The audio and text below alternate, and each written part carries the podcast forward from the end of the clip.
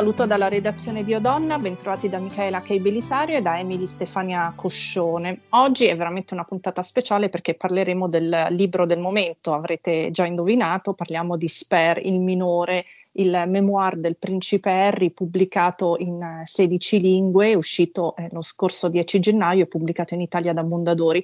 Il libro contiene rivelazioni di ogni genere, ma eh, prima di addentrarci nella, nella, lettura delle 500 pagine tradotte in italiano e delle 400 in inglese, eh, ne parliamo, tra virgolette, politicamente e istituzionalmente con il corrispondente da Londra del Corriere della Sera, Luigi Ippolito. Ciao Luigi. Ciao a tutti. Benvenuto al, al, nostro podcast God Save the Queen. Allora, come è stato accolto il libro di, uh, del Principe Harry? Tra l'altro tu hai scritto tantissimi articoli sulla questione e anche in maniera abbastanza critica. Sì, allora è stato accolto con un misto, secondo me, di sconcerto e costernazione. Sconcerto perché eh, non ci si aspettava che Harry potesse arrivare a tanto, cioè lui è stato durissimo con Camilla, che voglio dire è la regina, regina consorte, definita la cattiva della situazione, una che aizzava la stampa contro, contro di lui e contro Meghan, è stato eh, durissimo più di tutti col fratello William, definito la sua arcinemesi, che addirittura ha rivelato che lo ha attaccato fisicamente, scagliandolo a terra e ferendolo in una lite in cucina, ehm, è stato feroce nei confronti di, di, Kate, che è stata definita fredda, distante, che non abbracciava Meghan, e insomma, voglio dire, appunto, sconcerto per eh, il livello proprio di attacchi personali che eh, Harry ha sferrato contro i membri della sua famiglia e poi costernazione, dicevo, per le conseguenze eh, sulla monarchia, perché sicuramente avere il figlio del re, figlio minore, che eh, compie un'azione di quotidiana destabilizzazione della monarchia britannica è una cosa che eh, ha lasciato abbastanza preoccupati gli osservatori qui a Londra.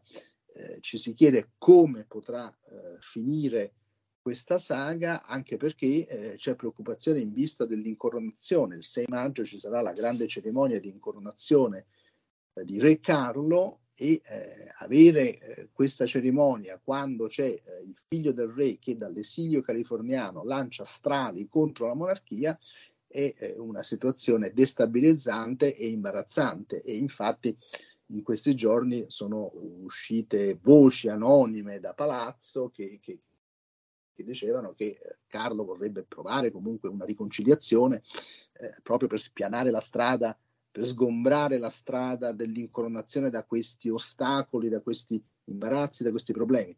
Eh, se sarà possibile una riconciliazione, personalmente lo trovo dubbio e difficile perché Harry e Meghan continuano a chiedere le scuse, continuano a chiedere che i reali si assumano le loro responsabilità, insomma chiedono un mea culpa da parte della famiglia reale che difficilmente potrà avvenire perché come aveva detto la regina nella frase ormai celeberrima dopo la prima intervista di Harry e Meghan nel 2021 a Oprah Winfrey, i ricordi possono variare. Cioè, eh sì, sì, esatto. E poi sì, magari Luigi le colpe, se vogliamo chiamarle colpe, stanno da entrambe le parti, perché insomma anche Harry e Meghan non sono due stinchi di santi e comunque anche loro hanno fatto degli sbagli, così come li ha fatti anche la Casa Reale, ma in definitiva siamo umani, no?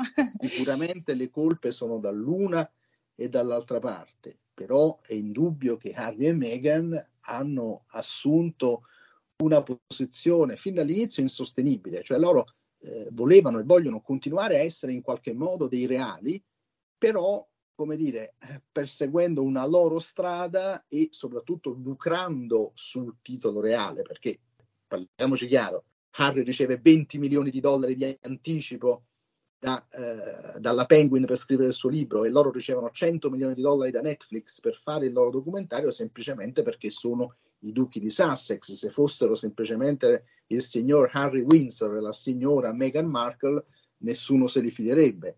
Loro lucrano sul fatto che mantengono il titolo reale, però allo stesso tempo lo utilizzano per bombardare il quartier generale, per bombardare la famiglia reale. Quindi fanno qualcosa che è, è francamente indifendibile. Poi voglio dire, ehm, saranno stati trattati male, eh, Harry ha tutta una vita, insomma, di, eh, di, lamentele perché è sempre stato, appunto, come dice il titolo del libro, lo spare, cioè il pezzo di ricambio, la ruota di scorta, sempre in secondo piano, sempre in seconda fila, insomma, un destino difficile da gestire, specialmente per uno come Harry, diciamo che non è esattamente un'aquila. Eh, ma senti, quanto potrà durare questa narrativa di Harry e Meghan? Tanto più che si annuncia questo, anche un memoir di, di Meghan adesso. Questo, questa è l'altra cosa che qui fanno notare a Londra, cioè ormai eh, dicono sempre le stesse cose Harry e Meghan, cioè ripetono sempre la stessa narrativa. Ehm, arricchita ovviamente di particolari, come tutti i particolari chiamiamoli scabrosi che ci sono nel, nel libro di, di, Harry, però sostanzialmente ehm, come dire, sono monocordi, cioè è sempre la stessa cosa di cui si lamentano. E quindi ci si chiede eh, dire, quanto ancora po- potranno andare avanti. Ormai sembra un disco rotto, ogni intervista, ogni rivelazione, ogni cosa che viene fuori è sempre sulla stessa falsariga. Quindi eh, alla fine, insomma, il pubblico rischia di essere preso per sfinimento, per esaurimento. Infatti, sicuramente l'opinione pubblica in Gran Bretagna ha reagito molto male al libro di Harry, la, la popolarità di Harry e Meghan, che già era nettamente al di sotto di quella degli altri reali, è andata a picco. Adesso soltanto il disgraziatissimo principe Andrea eh, sta al di sotto di loro in quanto a gradimento. Ma mh, leggo perché, leggo perché non sto lì, ma che anche il pubblico americano starebbe cominciando un po' a stancarsi di, di questa cosa. Quindi, insomma, non, non, si sa quanto ancora potranno andare avanti perché appunto c'è un, c'è un elemento di, di, stanchezza.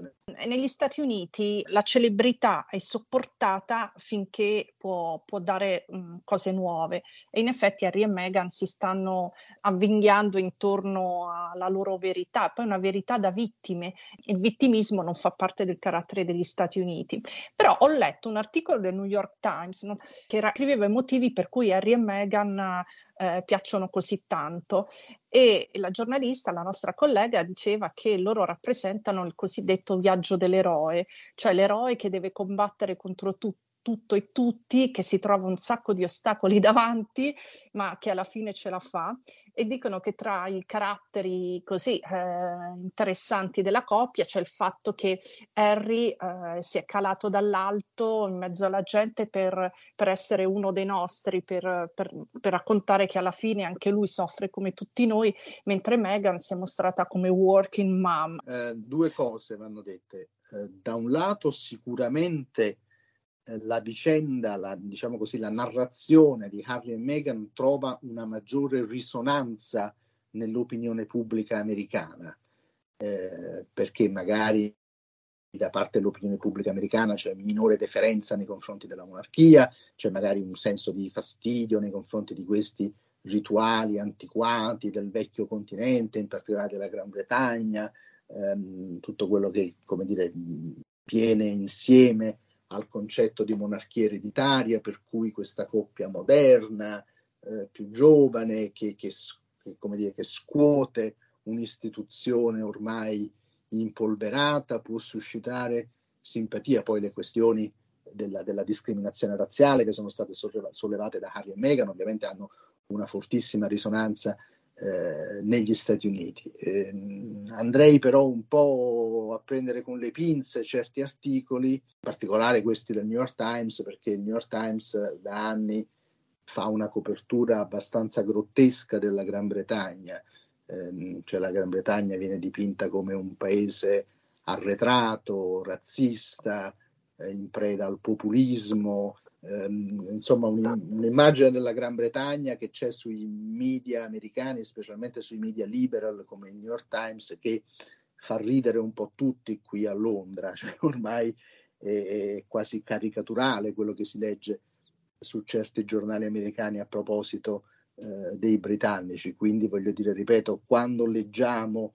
eh, i giornali americani a proposito della Gran Bretagna, specialmente certi giornali come il New York Times, dobbiamo fare sempre una grossa tara rispetto a quello che viene scritto. A proposito anche di questo, del, del, diciamo, dell'audience americana, volevo chiedere a Luigi, perché a me questo, questo libro è sembrato molto costruito e mi chiedo, cioè, costruito nel senso che dalle ambientazioni alle descrizioni, persino ai dialoghi, um, sembra più uh, farina del sacco del ghostwriter, dello scrittore che ha poi ha scritto il libro uh, per conto di Harry, che di Harry stesso, cioè Harry non ce lo vedo, no, no, ovviamente è, non, lo, non lo, conosco personalmente, ma non è, non è, proprio lo stile di Harry. No, no, no, è verissimo quello che dici, anzi qui a Londra hanno, come dire, notato con un certo divertimento eh, che appunto ehm, Harry sembra parlare come un americano e, ehm,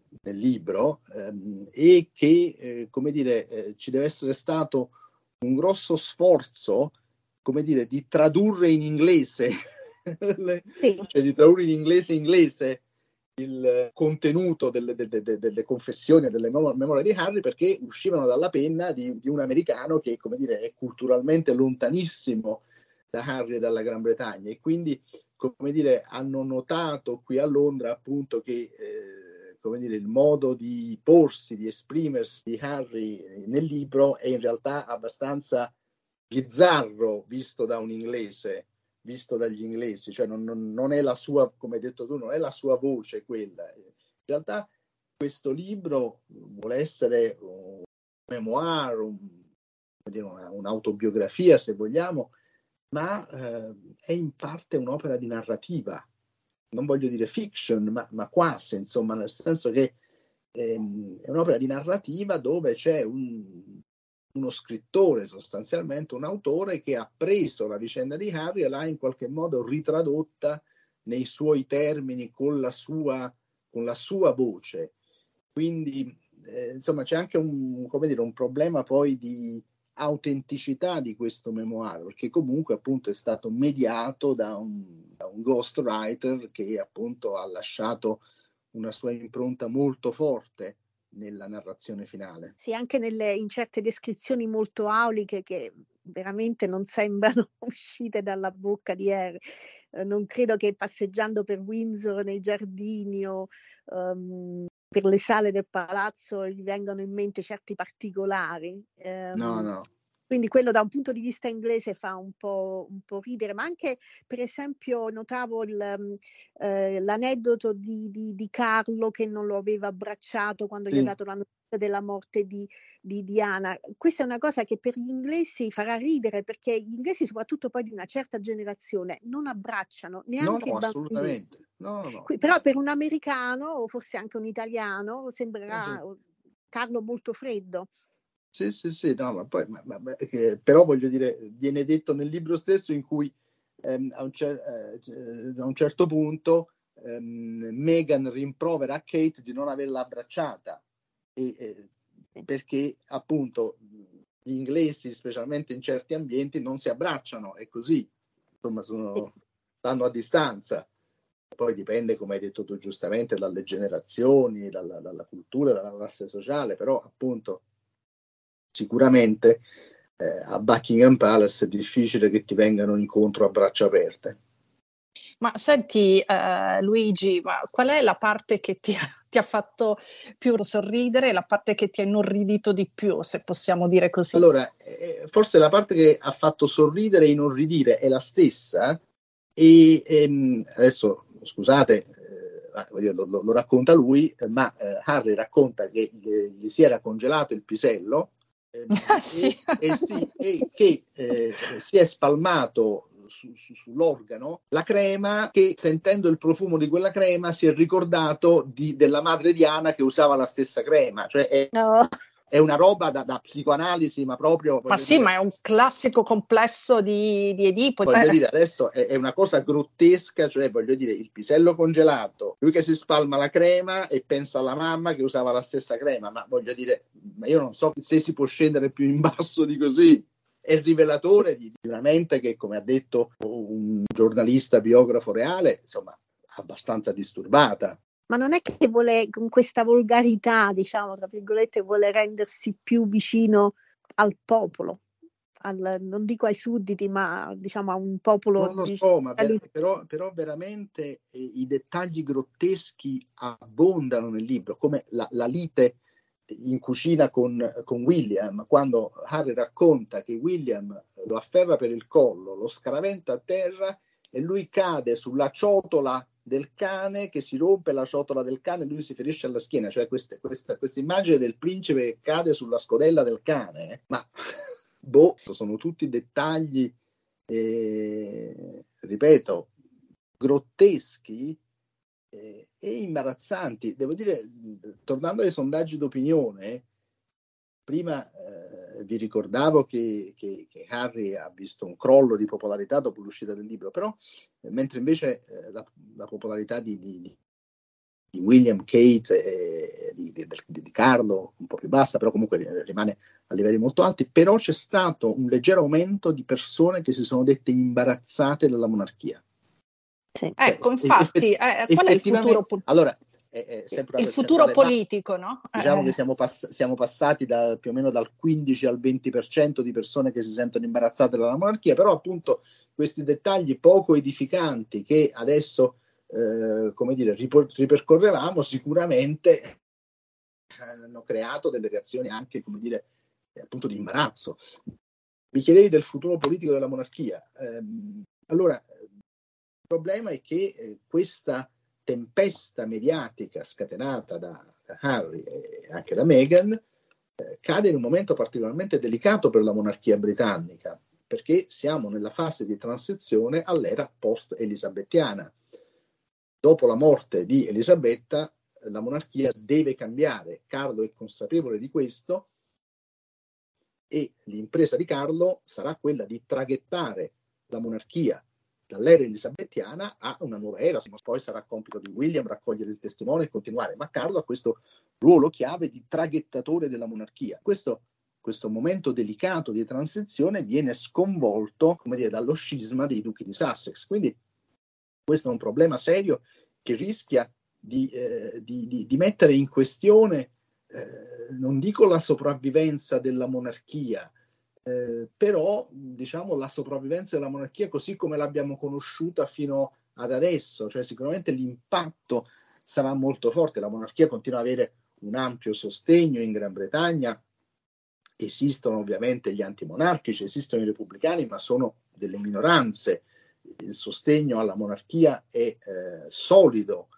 E però, voglio dire, tutti dicevano dopo la morte di Elisabetta si aprirà un'epoca carica, un periodo, un'epoca carica di incognite. C'è chi diceva Carlo potrebbe essere l'ultimo re d'Inghilterra, perché se non riuscirà appunto a modernizzare la monarchia traghettarda del XXI secolo. Il fatto che debba farlo sotto le bombe, chiamiamole così, di Harry che arrivano dalla California, sicuramente rende il compito più difficile e diciamo eh, mette un punto interrogativo anche sulla sopravvivenza a lungo termine di questa istituzione, almeno nella forma in cui l'abbiamo conosciuta finora. Ma perché quest'uomo sta facendo tutto questo? Cioè, Harry, perché sta facendo tutto questo? Vuole veramente distruggere la, la monarchia? Allora, il padre? Io, io, ho un sospetto, voglio, adesso non è che non, non sono psicologo, non voglio fare psicologia d'accatto, però eh, voglio dire, eh, il suo problema è quello di essere eh, il pezzo di ricambio, tant'è che Spare è il titolo del suo memoriale. Cioè sembra quasi che, dato che lui non poteva mai essere re, allora nessuno dovrà essere re. Cioè sembra quasi un cupio di solvi, un, un muoia Sansone con tutti i filistei. Cioè io non sarò mai re perché sono nato secondogenito, questo è il mio destino di essere nell'ombra, di essere la riserva, mi è stato negato, come dire, la, la, per nascita la possibilità di essere eh, il re, il numero uno, quello che vogliamo, devo essere sempre in seconda fila, a questo punto butto giù tutto, nessuno, nessuno deve, deve sopravvivere. Non so, secondo me ci può essere questa, questa pulsione inconscia, non posso farlo io, allora non lo fa nessuno, distruggo mio fratello, che è il futuro re. Eh sì, ci sono tutti gli elementi di, di, di, di una tragedia shakespeariana. No, questa è una tragedia, è una tragedia shakespeariana, una tragedia greca, insomma.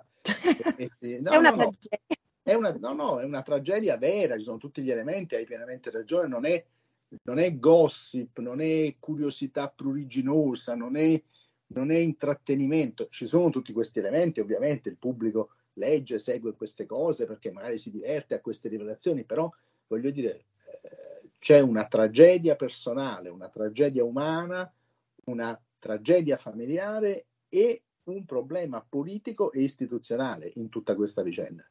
Ma tu pensi davvero che Carlo voglia perdonare il figlio perché altrimenti potrebbero uscire altri uh, elementi particolari sulla tutta la vicenda terrena la, di Lady Diana, sul divorzio, sul tradimento?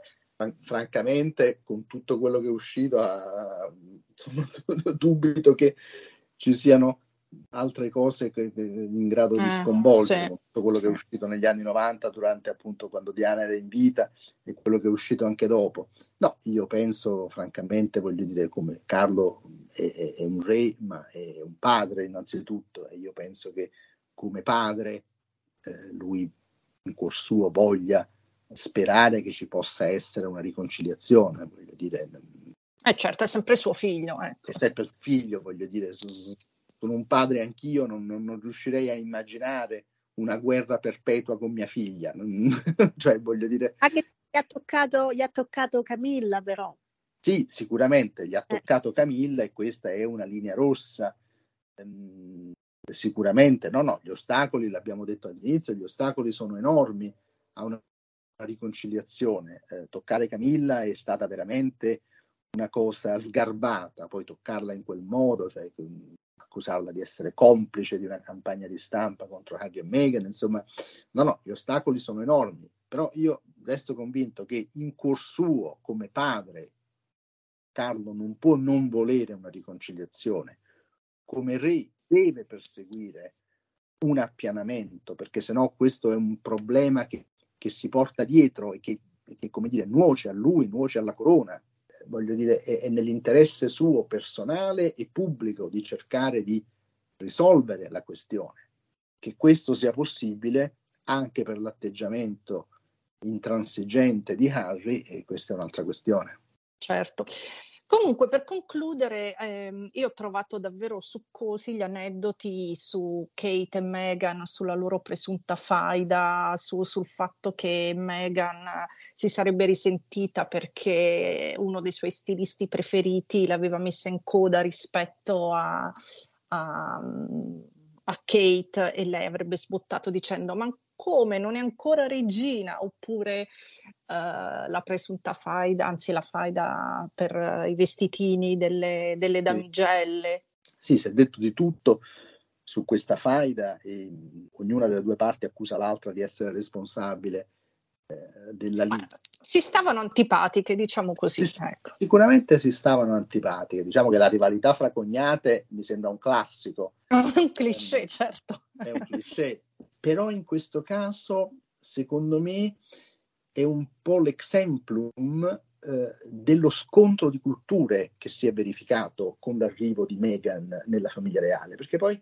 eh, c'è anche questo, voglio dire, eh, Meghan è arrivata lì portandosi dietro questo atteggiamento americano, californiano, di facciamo tutto subito, si alzava alle 5 di mattina, mandava le mail a, al personale, allo staff, Um, cioè, pensava veramente Meghan con un atteggiamento molto americano di arrivare lì e dare una bella spolverata a tutte queste ragnatele della famiglia reale. Kate ha avuto l'atteggiamento esattamente opposto, cioè Kate si è, come dire, modellata sul ruolo che doveva andare ad assumere. Cioè Kate si è calata, anche lei non è una reale, non è un'aristocratica e una commoner, sua madre faceva la hostess della British Airways, cosa eh, sulla quale l'hanno sempre presa in giro.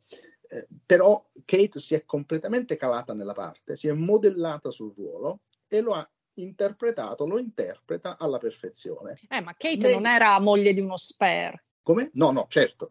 Però voglio dire, Meghan invece è arrivata con l'atteggiamento opposto, con questo atteggiamento appunto tipicamente americano di dire, vabbè, adesso portiamo una bella ventata di novità, cambiamo le cose, eh, facciamo insomma una mini rivoluzione. E, e, veramente nello scontro eh, fra Kate e Meghan c'è uno scontro culturale fra eh, l'approccio britannico e quello americano. Non potevano non eh, finire per scornarsi le due, proprio perché eh, incarnano due culture, due approcci radicalmente opposti. Beh, sì, lo diceva anche Harry a proposito del, del famoso baby brain, sì. e, e, Kate risentita avrebbe detto a Meghan io non parlo di questioni ormonali delle, dei miei ormoni con te mi ha fatto veramente sì, sì. no no ma appunto voglio dire è veramente no no appunto è un, un clash of cultures eh, cioè, ma non c'era anche non c'era anche un po' un'aria di, superior- di superiorità da parte di Meghan, cioè, l'americana che arriva, gli sì, americani sì. tutto... Eh, Sicuramente, c'è, c'è probabilmente anche, c'è anche questo elemento, c'è anche forse un elemento quasi di superiorità nei confronti, come dire, di, di, di, di un paese, eh, la Gran Bretagna, visto magari come piccolo provinciale arretrato rispetto all'America, alla California, allora adesso, come dire, gli diamo una bella scossa, no?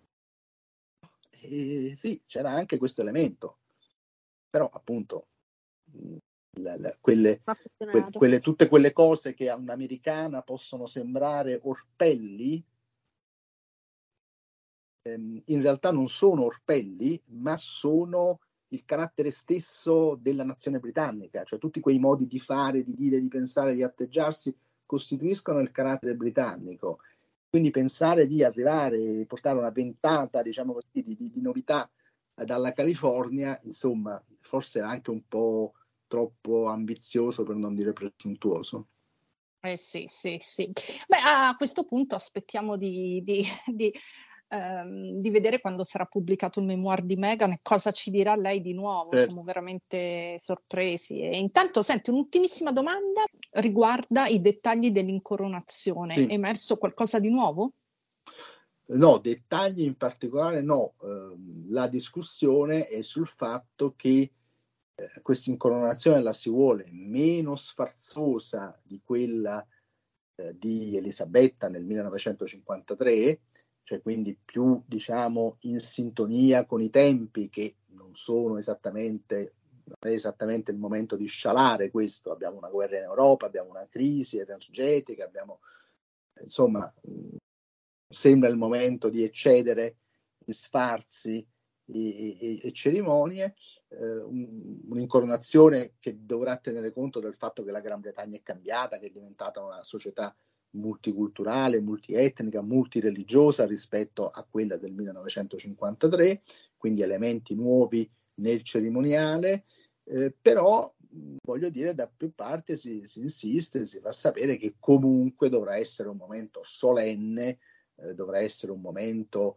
eh, come dire, che, che, che, che, consacra la monarchia agli occhi dei sudditi e del mondo. E quindi voglio dire sì, sarà una cerimonia magari più contenuta come tempi, come presenze di persone rispetto a quella del, del 53 di Elisabetta, però insomma dovrà eh, rendere l'idea eh, che eh, la monarchia è rilevante tuttora nel XXI secolo per la Gran Bretagna e non solo per la Gran Bretagna. Ricordiamo che Carlo è a capo del Commonwealth, cioè un network di oltre 50 nazioni dell'ex impero britannico che fanno riferimento alla monarchia britannica come elemento unificante, quindi voglio dire eh, la monarchia britannica conserva tuttora un ruolo globale, quindi la, l'incoronazione dovrà rispecchiare questo ruolo globale della eh vabbè, poi, eh, poi ci racconterai l'incoronazione a maggio.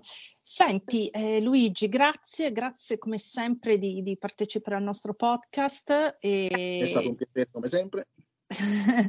e noi continuiamo ovviamente a seguire, a seguire le tue cronache critiche sui reali da Londra. E grazie quindi a Luigi Ippolito, corrispondente da Londra del Corriere della Sera, e alla nostra Emily Stefania Coscione. un saluto da Michaela Kei Belisario e seguiteci ancora per eh, studiare le, le pagine del memoir del principe Harry.